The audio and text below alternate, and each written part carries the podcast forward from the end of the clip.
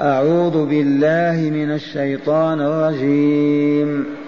وكأي من نبي قتل معه وكأي من نبي قاتل معه ربيون كثير.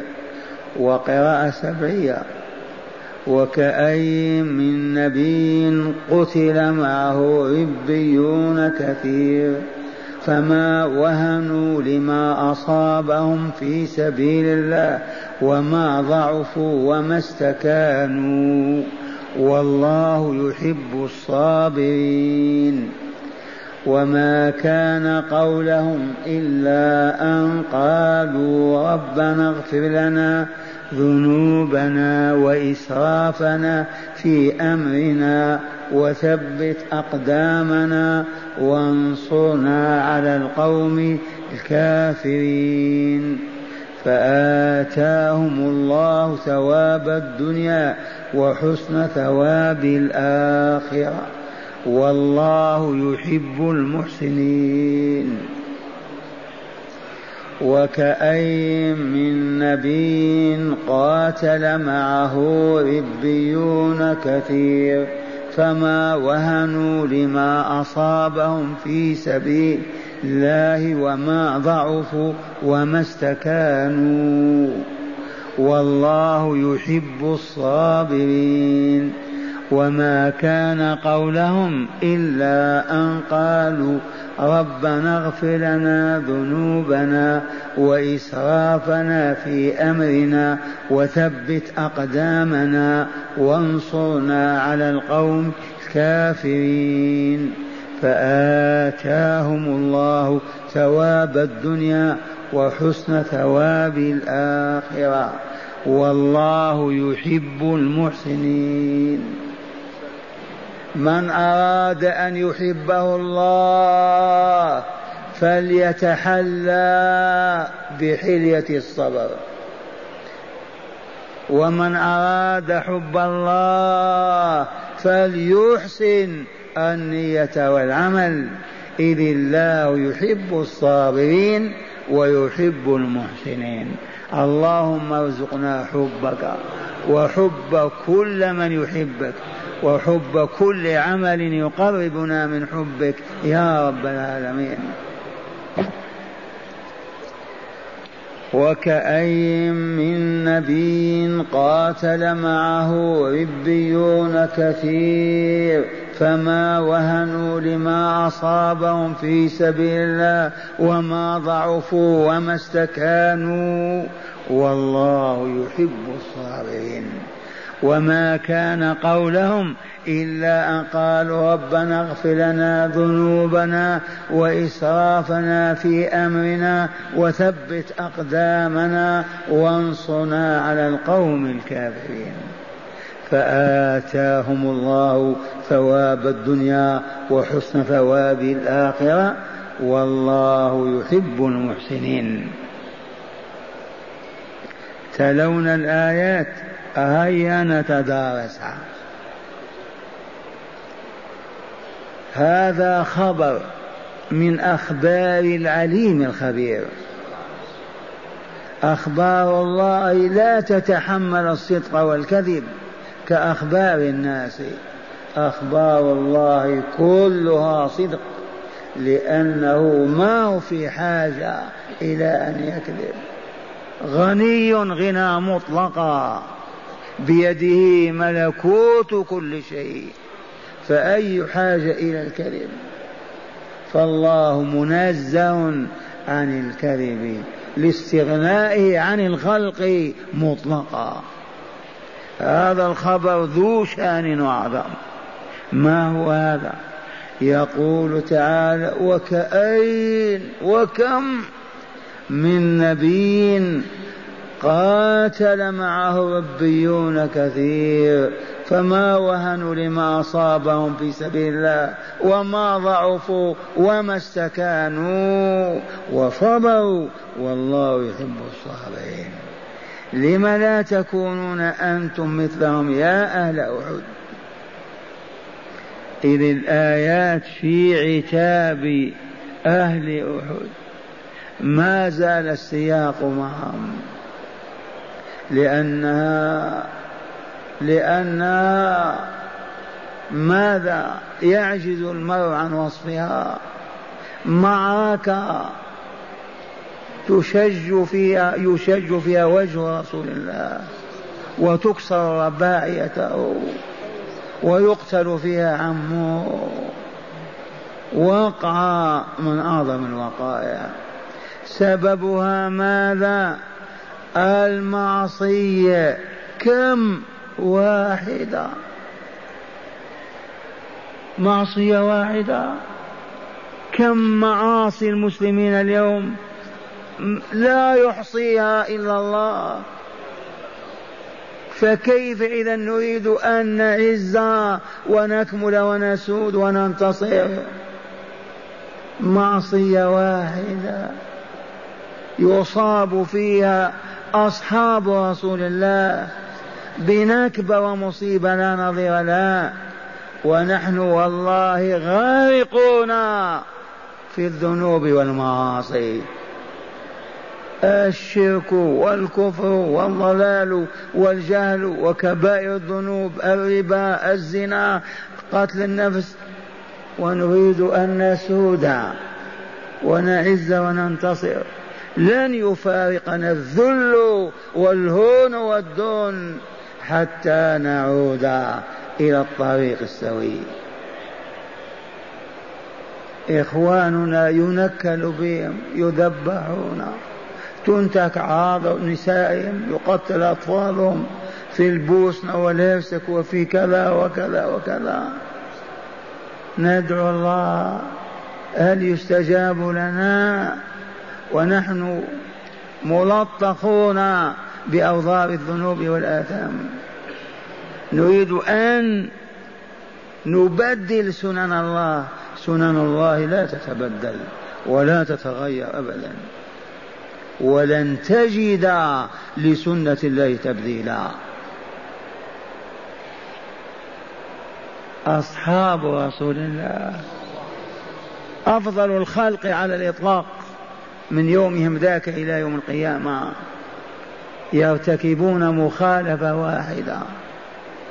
لما انهزم العدو وأصبح فارا بين أيديهم يترك ما لديه وما معه من سلاح ومال فيقبلون على التقاط المال وجمعه وينزلون من على الجبل جبل الرماة.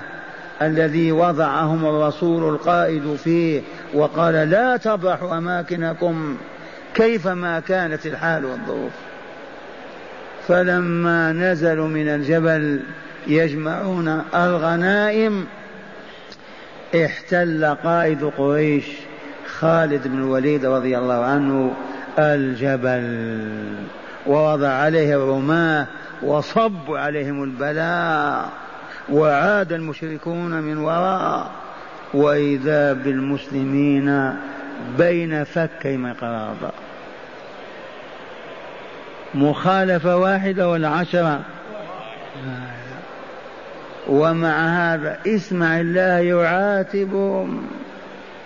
وكأي من نبي كم وكم من نبي من أنبياء الله الذين مضوا. قتل معه ربيون قاتل معه ربيون. ومن هم الربيون؟ الربي معناه الرباني. المنسوب إلى الرب. حياته كلها موقوفة على الله عز وجل. علماء صلحاء هداة دعاء حياتهم كلها وقف على الله. قاتلوا وقتلوا أيضا. كم من نبي قاتل مع ربيون كثير فما وهنوا لما أصابهم بسبيل الله. وإخواننا رضوان الله عليهم منهم من قال تعالوا إلى ابن أبي. يفاوض أبا سفيان ونعود إلى دين آبائنا وأجدادنا. إلى هذا الحد.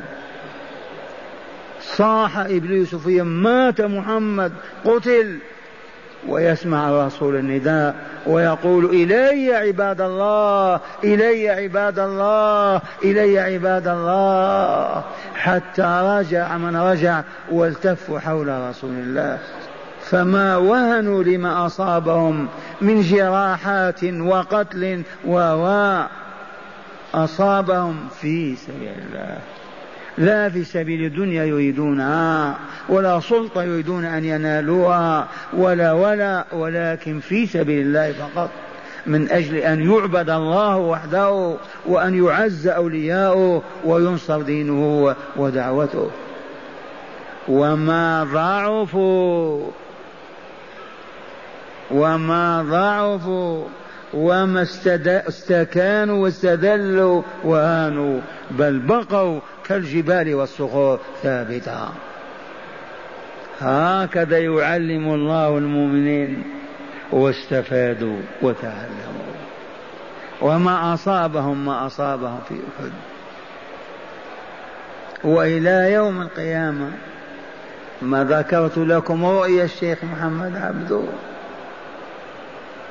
بعض السامعين قال لماذا الشيخ يقول الهزيمة؟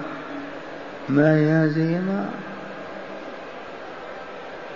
رؤي النبي صلى الله عليه وسلم في المنام وهو عائد من أحد ورجاله معه وهو يقول لو خيرت بين النصر والهزيمة لاخترت الهزيمة في أحد. لماذا؟ من لم يعرف يسأل لماذا يختار الهزيمة لأنهم لو انتصروا مع معصية رسول الله يألفون المعصية. ويكفي من يقول نحن مسلمون ونقاتل في سبيل الله. ما يضرنا شيء ويصبحون يغنون في المعارك ويشربون الخمر. ومن ثم ينتهي أمره نهائيا. لكنه درس من أقصى الدروس.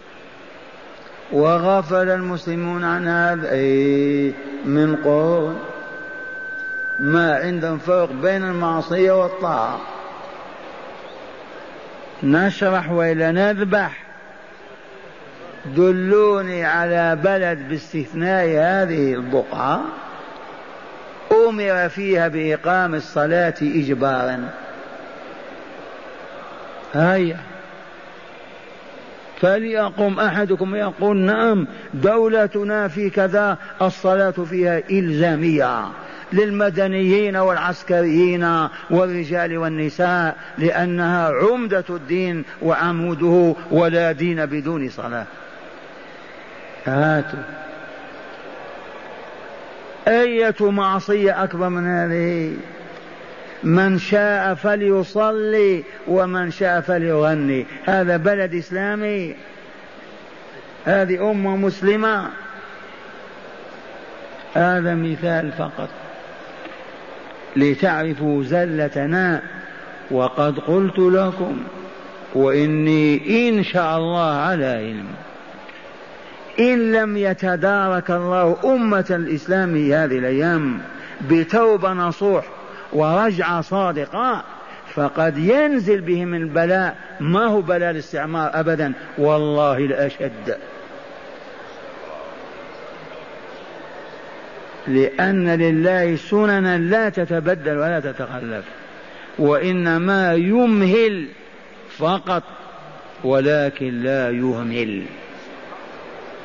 على المنبر هذا المنبر لو ينطق. نطق رسول الله صلى الله عليه وسلم وقال وهو يتلو قول الله تعالى وكذلك ربك إذا أخذ القرى وهي ظالمة إن أخذه أليم شديد. وكذلك أخذ ربك إذا أخذ القرى أي المدن والحواضر والعواصم وهي ظالمة والحال أنها ظالمة ظالمة لأنفسها. إذ أعرضت عن ذكر ربها إن أخذه أليم شديد. ثم قال إن الله لا يملي للظالم حتى إذا أخذه لم يفلته. ما أمهل الظالمين من المسلمين زمنا طويلا ثم سلط عليهم الغرب والشرق. فنالوا منهم وأذلوهم وأخزوهم وحطموا كراماتهم. فعل وإلى ما فعل. حبا في في النصارى. لا والله. تأديبا لهؤلاء المسلمين. وشاء الله أن يمتحنهم. فقام العلماء والدعاة وطالبوا بالاستقلال والحرية. واستجاب الله وتحررنا من اندونيسيا إلى موريطانيا واستقللنا عن الغرب والشرق وأبينا أن نعبد الله. فرحنا بالاستقلال. لو ترى حفلات الاستقلال ماذا تم فيها من شرب الخمور وقول الباطل والزور كأنهم لا يؤمنون بالله ولقائه.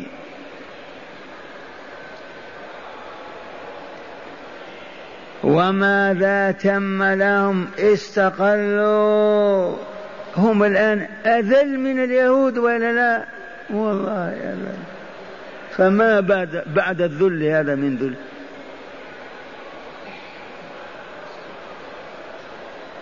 وأصحاب رسول الله وفي حضرة رسول الله يصابون بمصيبة عظيمة. يستشهد من سبعون رجلا. يجرح نبيهم ويكلم من أجل معصية واحدة. تربية لهم حتى لا يعصوه مرة ثانية. وها هو عتاب الله لهم ولا لا؟ وكأي من نبي قاتل معه ربيون كثير فما وهنوا كما وهنتم أنتم لما أصابهم وما ضعفوا ولا رموا بالسلاح وهربوا. وقالوا نلتحق بأبي سفيان. وما استكانوا والاستكان السكون والذل والوقوف. والله يحب الصابرين. ويكره إذن الجازعين الساخطين صبروا وإلا لا مع أنبيائهم على ما أصابهم فما استكانوا وما ضعفوا وما ذلوا وما هانوا. وصبروا فأحبهم الله. والله يحب الصابرين. هيا نبدأ نحن ونصبر. كم سنة ونحن نصرخ؟ هيا. ما استطعنا. ما طالبنا المسلمين ابدا بأن يحملوا السلاح ويقاتلوا فقط بما أننا عرفنا زلتنا وسقوطنا وهبوطنا وأن لذلك سببا عظيما قويا ألا وهو الغفلة والإعراض عن ذكر الله الناشئة عن الجهل بالله ومحاب الله ومساخطه. فقلنا في رسائل في كتابات هيا يا معاشر المسلمين نتوب إلى الله ونرجع إليه. ولا تكلفنا تلك التوبة وتلك الرجعه ريال واحد ولا قطر الدم واحد ابدا. فقط نوقن كما أيقن أولو البصائر والنهى أن مصيبتنا من الجهل بربنا ومحاب ومساقطه. ولذلك فسقنا عن أمره وخرجنا عن طاعته. وما زلت أردد والواقع يشهد. أروني عالما بالله عارفا به. يتعاطى الربا والزنا وسفك الدماء ويمزق اللحوم والأعراض. أو أهمل عبادة الله وعرض عن ذكره لن يوجد لأنه علم. وحسبنا أن يقول الله إنما يخشى الله من عباده العلماء. أيكذب الله؟ أية قرية أنت فيها أعلمكم بالله؟ والله لأتقاكم لله. هذا كله نريد أن نقرر حقيقة أن الفسق والفجور والهبوط كله ناتج عن الجهل بالله. ما عرفوا الله ولا محابة ولا مساخطة ولا ما عنده لأولياء ولا ما لديه لأولياء لأعداء. إذا سهل عليهم أن يفسقوا عن أمره ويخرجوا عن طاعته. ومن ثم انتشر الفسق والظلم والشر والفساد والبخل والشح والعناد. هيا. وقلت غير مرة لو يخرج عمر في أي بلد إسلامي لن يستطيع أن يهديهم إلا من طريق التعليم والعلم. العصا ما تنفع. لا بد من مسلمين يقادون بسم الله إلى حيث يحب الله. أمة هابطة معرضة كيف تقودها وتوجد فيها حكومة إسلامية؟ أنت واهم وتتخبط إذا قلنا بسم الله. عرفنا ذنبنا عرفنا حالنا ضعفنا هيا. إذا مالت الشمس إلى الغروب الساعة السادسة بحسب الفصول مالت الشمس إلى الغروب يقف دولاب العمل. لم يبق دكان مفتوح الباب ولا مصنع فيه صانع وشغال ولا مكتب فيه كاتب ولا ولا. والأمة في القرية أو في الحي تتوضأ وتلبس أحسن ثيابها وتأتي بنساء وأطفالها إلى بيت ربها. فيجلس النساء وراء ستارا ويجلس الأبناء كالملائكة بين الرجال والنساء ويجلس المؤمنون. وذلك بعد صلاة المغرب مباشرة كما فعلنا الآن. ويجلس لهم عالم رباني من الربيين يعلمهم كتاب الله وحكمة رسول الله صلى الله عليه وسلم. ليل آية يتغنون بها حتى يحفظوها رجالا وأطفالا ونساء. ثم يشرحها لهم ويبين مراد الله منها. ويضع أيديهم على المطلوب منهم. إن كان عقيدة عقدوها لن تنحل إلى يوم القيامة. وإن كان واجبا عرفوه وصمموا على أن يقوموا به. وإن كان المطلوب هو نهي الله عن كلمة أو عن عمل أو عن قول عرفوا وعزموا أن لا يأتوا ما كره الله وما حرم الله. وإن كان أدبا في الأكل في المشي في العطاء في الأخذ في السلوك عرفوه وتحلوا به على الفور. وهكذا ليلة آية وليلة أخرى حديثا من أحاديث المصطفى صلى الله عليه وسلم وهي الحكمة ويأخذون في العمل والتطبيق والحفظ يوما بعد يوم. يوم بعد يوم. والله ما يمضي سنة واحدة. وأهل القرية كأنهم أصحاب رسول الله. لا كذب لا رياء لا خيانة لا نفاق لا مصيبة لا لا. لأنهم أصبحوا أولياء الله. لا خوف عليهم ولا هم يحزنون. والنتائج ما هي؟ والله ما يبقى في القرية من يجوع ويتألم لجوعه ولا من هو عاري يتألم لعريه ولا من هو مظلوم مهضوم الحق بين إخوانه ولا ولا ولا يصبحون أولياء الله. هذا لن يتحقق بالمدفع ولا بالهيدروجين ولا بالسحر ولا بالاشتراكية ولا بالمبادئ ولا بالعلمانية ولا ولا لن يتحقق إلا على هداية الله. فقط. معاشر المستمعين كم شيخكم وهو يسخ بهذا؟ كم سنة؟ أين العلماء؟ أين العارفون؟ أين الربانيون؟ هل بلغوا هذا حكامنا؟ هل بينوا الطريق لهم؟ هل جمعوا أممهم؟ الجواب لا لا. ظاهر واقعنا هكذا. ما زلنا يا شيخ. ننتظر محنا أخرى لا قدرة ولا طاقة لنا بها. إلا من رحم الله. أخبرنا شخص في غرب الدنيا ولا ندري أصدق أم لم يصدق. أنه وقع وقلنا ألسنا قد اقتدينا بالغرب الحاكم؟ صاحب السلطة وإلا لا قلنا لهم إن الغرب عشنا في أوروبا. فالشرق فالغرب إذا دقت الساعة السادسة مساء وقف دولاب العمل.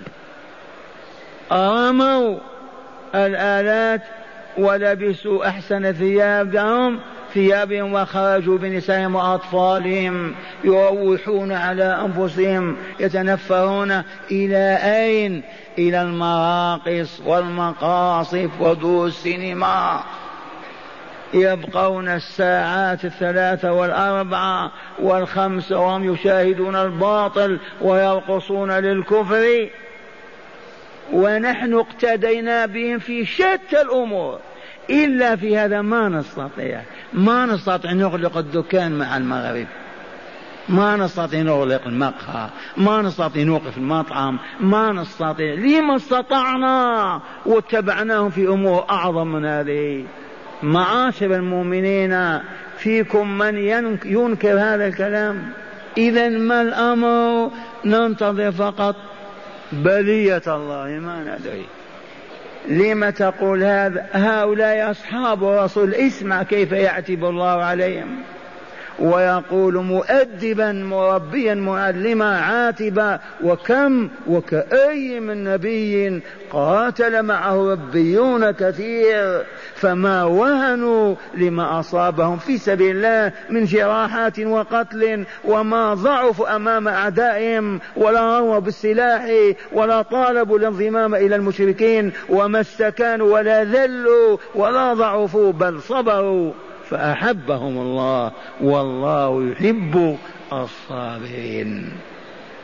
نحن ما نستطيع أن نصبر ساعة ونصف في المسجد نتعلم علم الله وهداه. ما نستطيع. كيف يحبنا الله؟ وما كان قولهم. ما قالوا عند المصيبة والمحنة والبلاء والامتحان والاختبار ما زادوا. على أن قالوا ربنا اغفر لنا ذنوبنا وإسرافنا في أمرنا وثبت أقدامنا وانصرنا على القوم الكافرين. ذي قولة ما لهم إلا هذه. ربنا اغفر لنا ذنوبنا وإسرافنا في أمرنا وثبت أقدامنا وانصرنا على القوم الكافرين. وهنا يروي لنا مسلم في صحيحه دعوة الحبيب صلى الله عليه وسلم رأيناها اليوم وحفظناها. وأخذنا ندعو الله تعالى بها فهل منكم من يرغب في هذا؟ كان صلى الله عليه وسلم يدعو بهذه الدعوة. ماذا يقول؟ يقول رب اغفر لي خطيئتي وجهلي. الله أكبر. الرسول يعترف بأن له خطيئة. يعترف بأن له جهلا ويسأل الله أن يغفر له خطيئته وجهله. السطحيون من أمثالنا ما ما يبالون بهذا. ووالله لو نتأمل ساعة فقط لرأيننا أو رأينا أنفسنا غارقين في الخطايا. ما خطيئة واحدة؟ لو فكرنا وعرفنا جهلنا ولو أخذنا الشهادات العالية والرفيعة وقال الناس علماء وعالمون والله إنا لجاهلون.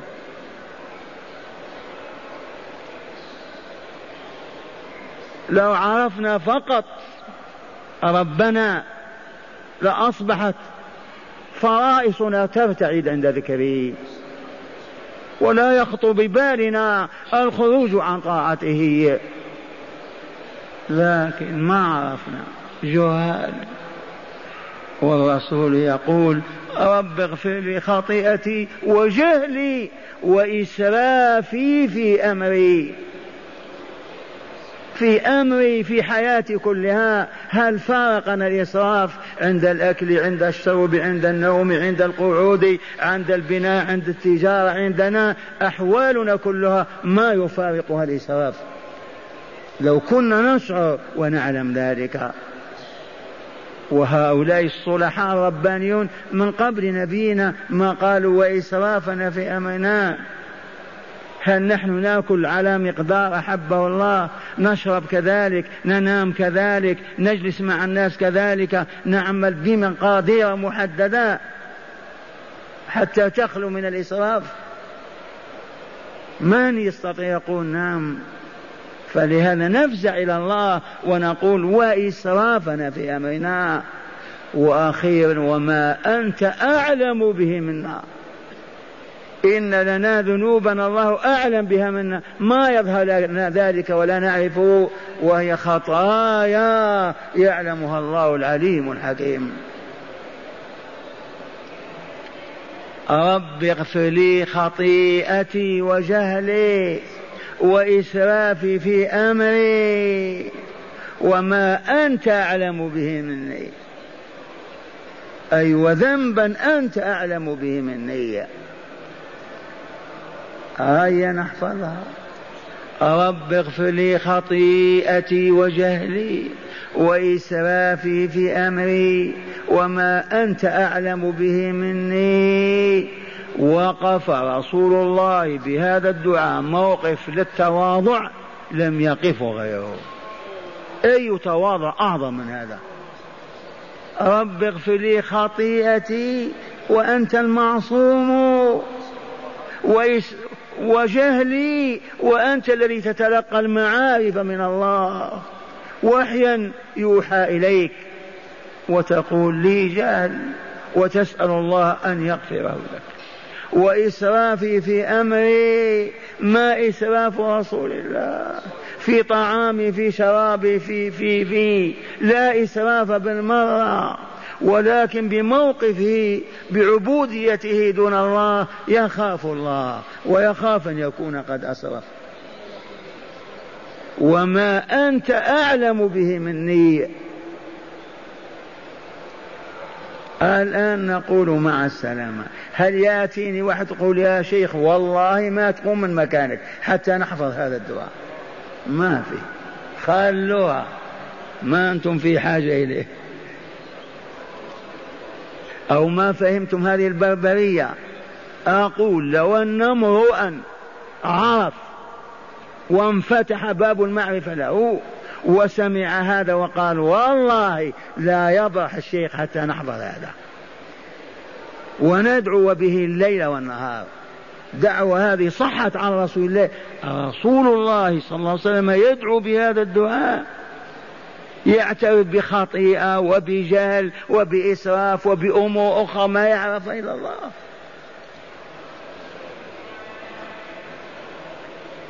هيا نعيد الدعاء. رب اغفر لي خطيئتي وجهلي وإسرافي في أمري وما أنت أعلم به مني. رب اغفر لي خطيئتي وجهلي وإسرافي في أمري وما أنت أعلم به مني. رب اغفر لي خطيئتي وجهلي وإسرافي في أمري وما أنت أعلم به مني. واذكر هذا رسول الله. أين نحن؟ ما خطيئة واحدة ولا جهل واحد ولا إسراف في باب واحد ولا ولا فنحن أحق بهذا الدعاء من رسول الله صلى الله عليه وسلم.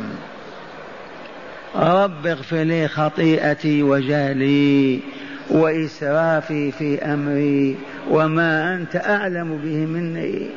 رب اغفر لي خطيئتي وجهلي وإسرافي في أمري وما أنت أعلم به مني. من حفظ هذا؟ قولها يا عبد الله. رب اغفر لي خطيئتي وجهلي وإسرافي في أمري وما أنت أعلم به مني. رب اغفر لي خطيئتي وجهلي وإسرافي في أمري وما أنت أعلم به مني. أيام الشبيبة مع الشبيبة قلنا لهم يا شبيبة الرسول صلى الله عليه وسلم صلى المغرب. وصلت وراءه خالة عبد الله أم عبد الله بن عباس وصلى بصورة المرسلات. فقالت حفظتها لما سمعتها من رسول الله صلى بها المغرب. نعطيك مليون ريال إذا تستطيع أن تسمعها وتعيدها كما هي. بل قرأناها في الألواح وكتبناها وما حفظناها. يعجبون ويسمع أغنية من فريد الأطرش أو من عاهرة فلانة وفلانة الشاب يقض يغنيها بنفس اللهجة. والصوت مظهر من مظاهر الهبوط ولا لا. ونفسر لهم لأن أصحاب رسول الله كانوا طالعين. عرفتم؟ لا يعجزهم شيء. ونحن هابطون. ما يقف, يقف بيننا شيء في هبوطنا. إذا الدعاء رب اغفر لي خطيئتي وجهلي وإسرافي في أمري وما أنت أعلم به مني. رب اغفر لي خطيئتي وجهلي. نعترف بأن لنا جهلا. إيه غيرنا ما يعترف. حتى يسأل أن يغفر له جهله.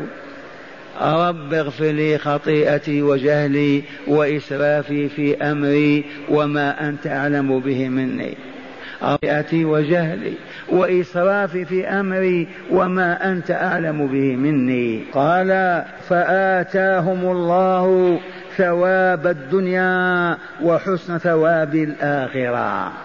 لما دعوا وتضرعوا وثبتوا أعطاهم الله ثواب الدنيا. النصر والعز والسيادة والطه والصفاء والسعادة في الدنيا وثواب الآخرة ألا وهو الجنة. دار الأبرار دار النعيم المقيم.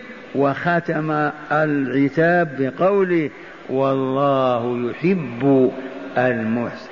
فمن أراد أن يمسي من أحباء الله فليحسن. أولا يحسن عقيدته نياته أغراضه عوامل نفسه يوجهها التوجيه الذي يرضى الله به.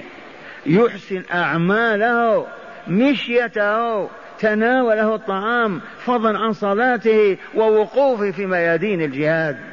الإتقان والجودة والإحسان.